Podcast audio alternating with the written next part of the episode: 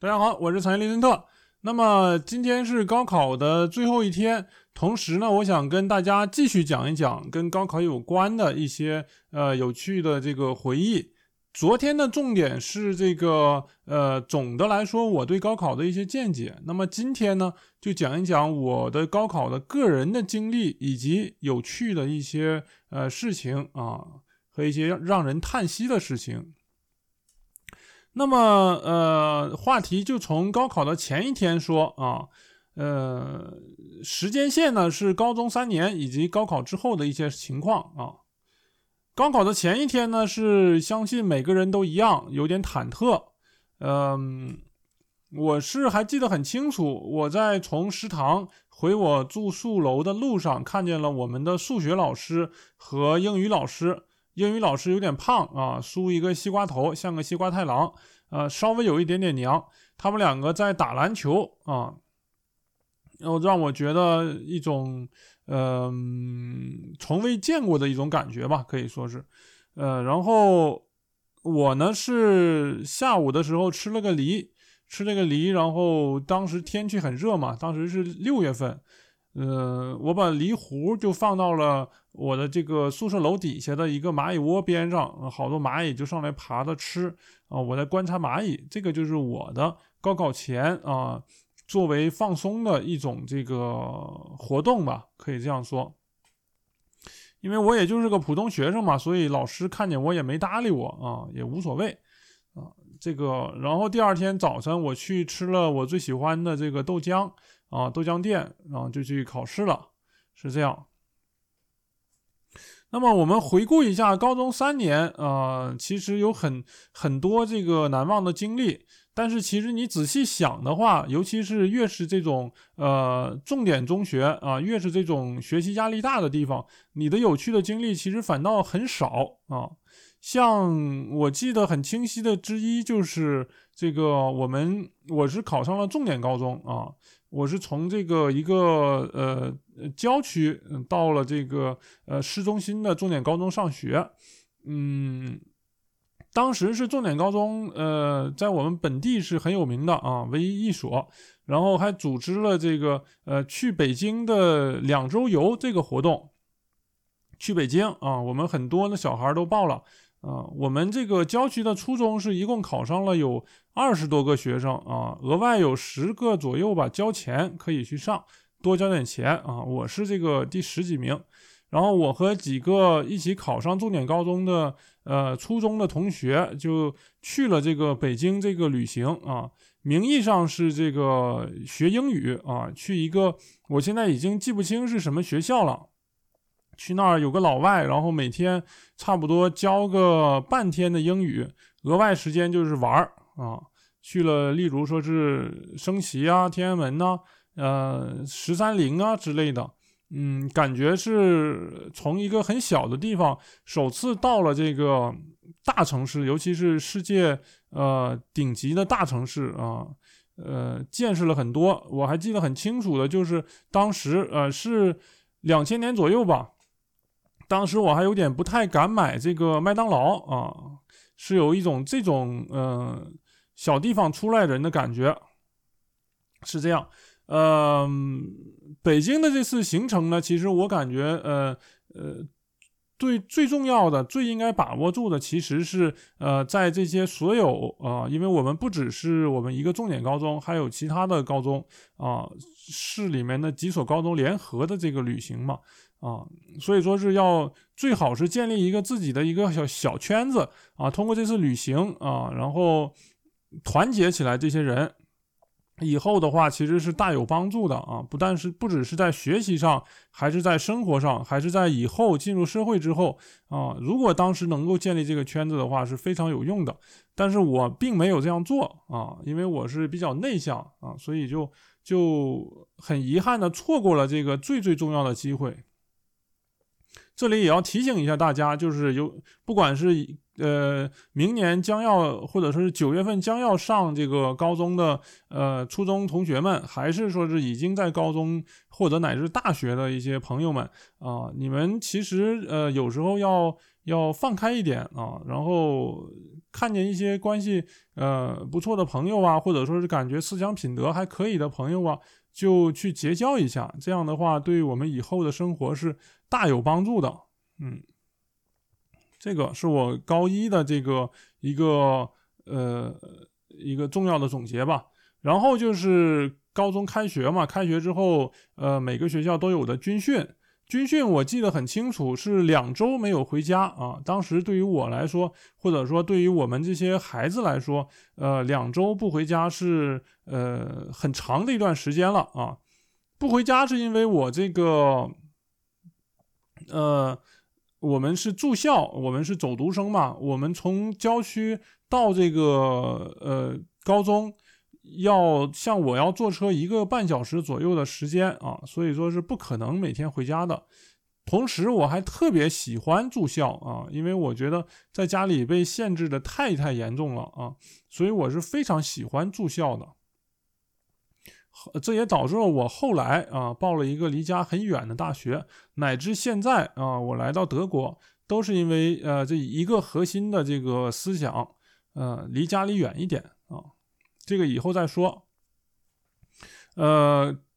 军训的话是这样，就是呃，训了大概有一个月啊，非常久，也可能是觉得我们这些重点高中的学生要久训一点，然后更有这个潜力一点，可能是这样。呃，反正就是很俗套嘛，就是这些什么走正步啊，什么军体拳呐，什么呃唱歌啊之类的这些乱七八糟的东西，嗯。并没有出现太多的这个喜闻乐见的事儿，但是，呃，我听说是隔壁班啊有一个这个个子很矮的小女孩跟教官搞到一起去了，之后到底怎么样不清楚了。这个小女孩呃挺叛逆的，我跟她没有直接的接触，但是我的好朋友跟她是同学，嗯，据说反正是特别叛逆，呃，这个。高中的时候找一个教官，然后大学的时候好像又找一个教官，再之后又怎么样？又跟哪个女孩子之类的啊？一些事情，反正是有这么一个事儿啊。然后我的舅舅是特别喜欢照相，所以他就是在军训的时候来给我们照了许多的相啊。然后后来就还我还分发给了同学。这个行为的话，在让我在同学之中的声望得到了一个很好的提高，但是我并没有很好的利用这个机会啊，这个是后话了。反正我觉得这个，嗯，军训之后拍照片送给同学，这是一个特别好的一个呃促进同学友谊的办法啊。这里想一下，呃，另外的话就是呃，高一的这个霸凌集团啊，这个想必在一些普通的高中是很常见的，在我们学校的话，呃，大一就刚开学那那几一两个月吧，也是有啊，有一个不知道是哪里来的，也是地方上过来的一个，嗯，就是一小撮人吧，组成了一个什么霸凌的一小撮集团，然后挨班挨宿舍去要钱。当时还要到了我的宿舍，但是我并没有给啊，这个也是后话。嗯，这件事儿呢，反正是呃，因为这个老大啊，老大姓李啊，呃，大老李，然后据说是随身还揣一个土枪啊。后来有一次在外面吃烧烤的时候，呃，好像是跟别人起争执，被人下黑手啊，拿砖头拍成了脑震荡，从此以后就不来上学了。然后，呃，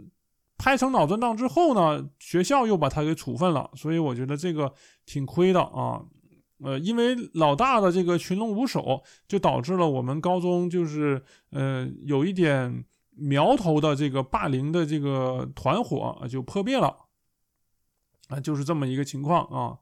呃，然后就是。让我大一高一的时候印象很深的，就是第一次坐这个大客车回家的那天晚上。我们是一般一到两周啊，具体我记不清几周了，可能是两周左右，呃，就要回家一趟啊。毕竟，嗯，不可能总不回家嘛。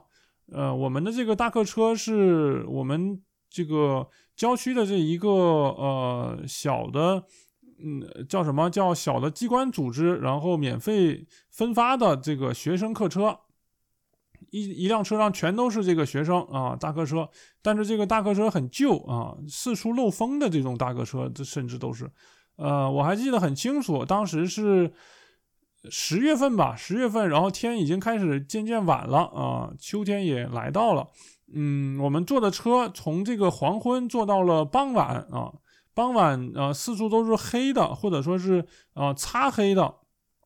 然后远处很远几几公里之外。我们的这个郊区的这个呃城郊亮的这个好高的灯啊，是塔呀还是楼房啊之类的？这个灯啊很朦胧，很摇曳在夜空里面，呃，让人很这个很有一种情调的感觉。当然，我们那个十几岁的小孩并不懂什么是情调，反正是一车的人的话，叽叽喳喳就在那说。啊，印象很深的是一个奥班火箭班的一个小伙小小江，然后再说他的这个同学怎么怎么厉害啊，怎么不学习就考很高分，或者说是体育又怎么好之类的，反正都是小地方出来的孩子嘛，他就有一种呃很呃很刷新三观的这种感觉啊，我也在旁边就听着，反正也挺不服的吧。哦，等一下。呃，刚才是有点断电了啊，就挺不服的，呃，当然也挺羡慕的这种，因为我们是普通班啊，是这样一个情况。呃，说到这个小江，呃，我们我们班还有一个有点挺胖、有点胖的女同学啊，还喜欢这个小江，不知道怎么就打听出来我们是一起的，我们是一个地方出来的，还让我这个。呃，就是从中协助啊，传了点什么信息之类的吧，啊，反正挺有趣儿的。后来他们也没有在一起，因为小江嘛，他毕竟是火箭班啊，燕雀安知鸿鹄之志。反正，嗯，这种朦胧的感情，想必不管是小江还是我们班的这个女生，应该也还是会记得的吧？还是想起来觉得挺有趣的啊，是这样一个事儿。呃，其他的话，像大客车上发生的几次，就是有同学啊打这个大人的事儿，也是觉得，呃，就是很挺有趣的吧，就是这样一个喝醉酒的大人，然后被我们几个呃高中的学生给打下车了，因为他好像是呃骂我们了还是怎么样，记不清了。这个就是高一啊。我觉得高一最重要的是建立一个属于自己的小团体，不管你是团体的发起人还是参与者啊，一定要有一个这个这个呃团体在，这样对你们以后的生活和学习都是很有帮助的。那么说完高一，就是呃高二，高二的话，其实我就已经开始混的比较熟了嘛。然后我上晚自习期间，晚自习是。记不清具体几点了，反正是八点到八点半吧，半个小时的活动时间。我会去学校的这个比较荒的这个后操场去跑步，啊，后操场是没有灯光的，呃，但是并没有太多这种嗯什么情情爱爱的事儿啊，并不像你们想象的那样。当时我们还是挺纯洁的，呃，就是跑步啊，啊，也认识了一些高年级的同学啊，高年级的学长。呃，偶尔聊聊天，觉得是对学习上挺受启发的啊，也聊一聊那些生活的趣事啊。这个我觉得是对呃这个沉闷的高中生活的一种疏解，因为高中尤其是像我们这种重点高中，呃，学习压力是非常大的。像之前说的这个毛毯厂，一天十六个小时的这个高中的这个学习时间，我们也差不多是这样，我们也要六点左右就要起床去上早自习，也要说是上晚自习上到十点左右，然后十一点上床睡觉，都是这样。啊，所以说，呃呃，我之所以说高中这个，尤其是高考这个制度，从某种意义上来说是浪费时间、浪费生命啊，并不是无的放矢啊，确实是这样。当然了，高考是目前为止，呃，是一个比较行之有效的办法，这个我们另说啊。然后高二的话，其实就是我开始跟呃高一下学期就开始跟那个隔壁班班的同学有接触，然后像我们呃就在隔壁班一个小伙还教我唱歌啊，他们有自己的歌啊，我还记得是是一生有你啊，呃，很可惜，这个《一生有你》的这个其中之一一员，因为某种事件被呃封杀了啊。然后这个。反正我的这个性格是跟本班的同学关系其实不是很熟，但是跟隔壁班的同学们是玩的特别好啊，是这样一个情况。呃，还记得当时呃还是这个呃网络金庸群侠传的时间，然后或者说是传奇啊砍传奇，就是那个呃渣渣辉师兄弟就跟我们一起砍传奇啊，这个当时是正好在流行啊，所以很多这个学生呃尝试着去。逃离学校，甚至晚上呃跳墙出去上网，因为我们是封闭管理嘛，你没有一个出入卡是不让你出门的啊。当时是这样情况，非常的严格啊。呃，说到这个就是跑步的话。当时我高二还认识一个高三的，认识几个高三的嘛，他们大多数都挺厉害的，有考到北京的，有考到上海的。其中之一一个人是复课了一年啊，我还去他复课的地方看了，没想到后来我也复课了啊，这也是后话，是这样，嗯，呃。然后我想到的是，我高二开始就是也结交了一些本班的朋友嘛，其中之一是我的同学啊，同桌叫王飞啊，是个男的，挺胖的，家里有点钱。他就是属于那种这个呃有点愣的那种啊，反正是有点钱嘛，然后呃也比较混混社会那种。嗯，我记得挺清晰的，是有一次他因为一个女的怎么样跟别人争执起来啊，然后砍了自己一刀啊，有点像天津那边耍狠的。有人说北京耍狠的是你上来拍别人，把别人脑袋拍坏，天津更狠，是上来把自己脑袋拍坏啊。然后这个就看你比你狠还是我狠，你把自己的脑袋拍坏，我就把自己手指头给剁下去啊，就是这种比狠的啊，他就是这样，嗯。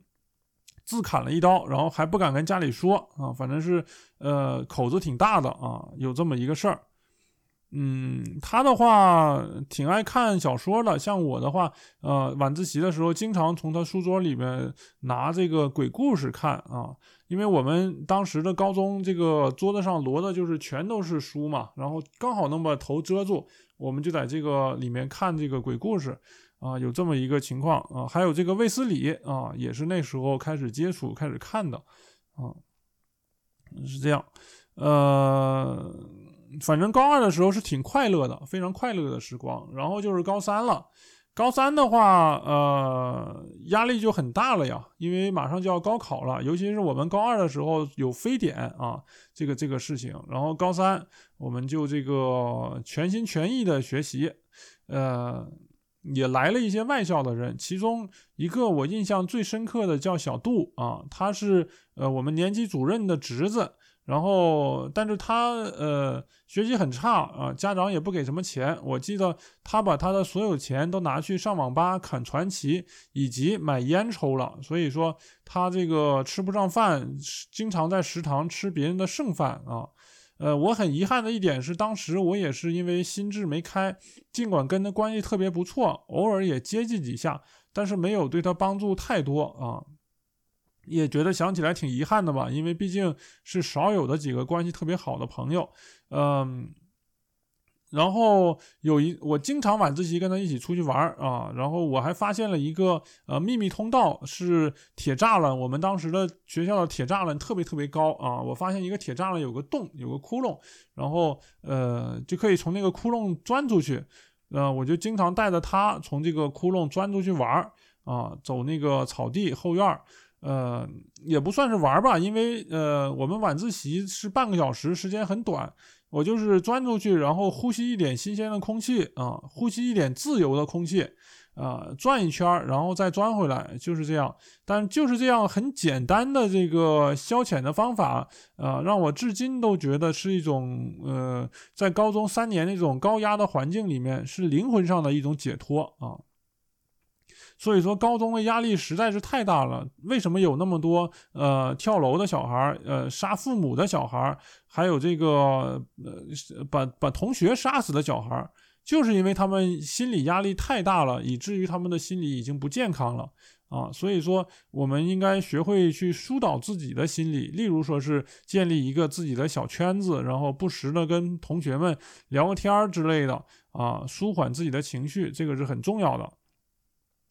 呃，这个是我们的这个小度，还有一个老邱，老邱反正是呃学习挺不好的吧，但是呃比较蔫啊，比较蔫儿，我们东北叫。呃，所以说我今有时候也是晚自习跟他一起去散个步，聊个天啊。我记得很清楚的一件事儿是另一个我解压的好办法，大家啊千万不要学啊。就是我们走到这个黑灯瞎火的地方，我就把裤腰带给解下来了啊，默默的呃拿出了一样东西，然后就对着小树啊就在那儿浇水啊，这个。反正是呃，在黑灯里面从来也没被抓着。反正是后来乃至于呃，越临近高考，我就是呃跟他去散步浇水的越频繁啊。他是不太敢浇水，我还记得很清楚，我敢。呃，冬天的时候我们在黑灯瞎火，然后我浇了水还冒着烟儿啊，这个这个特别特别有趣啊。呃，这个是老邱啊。呃，然后就讲到这个复刻，因为时间关系，我就简单说几句吧。呃，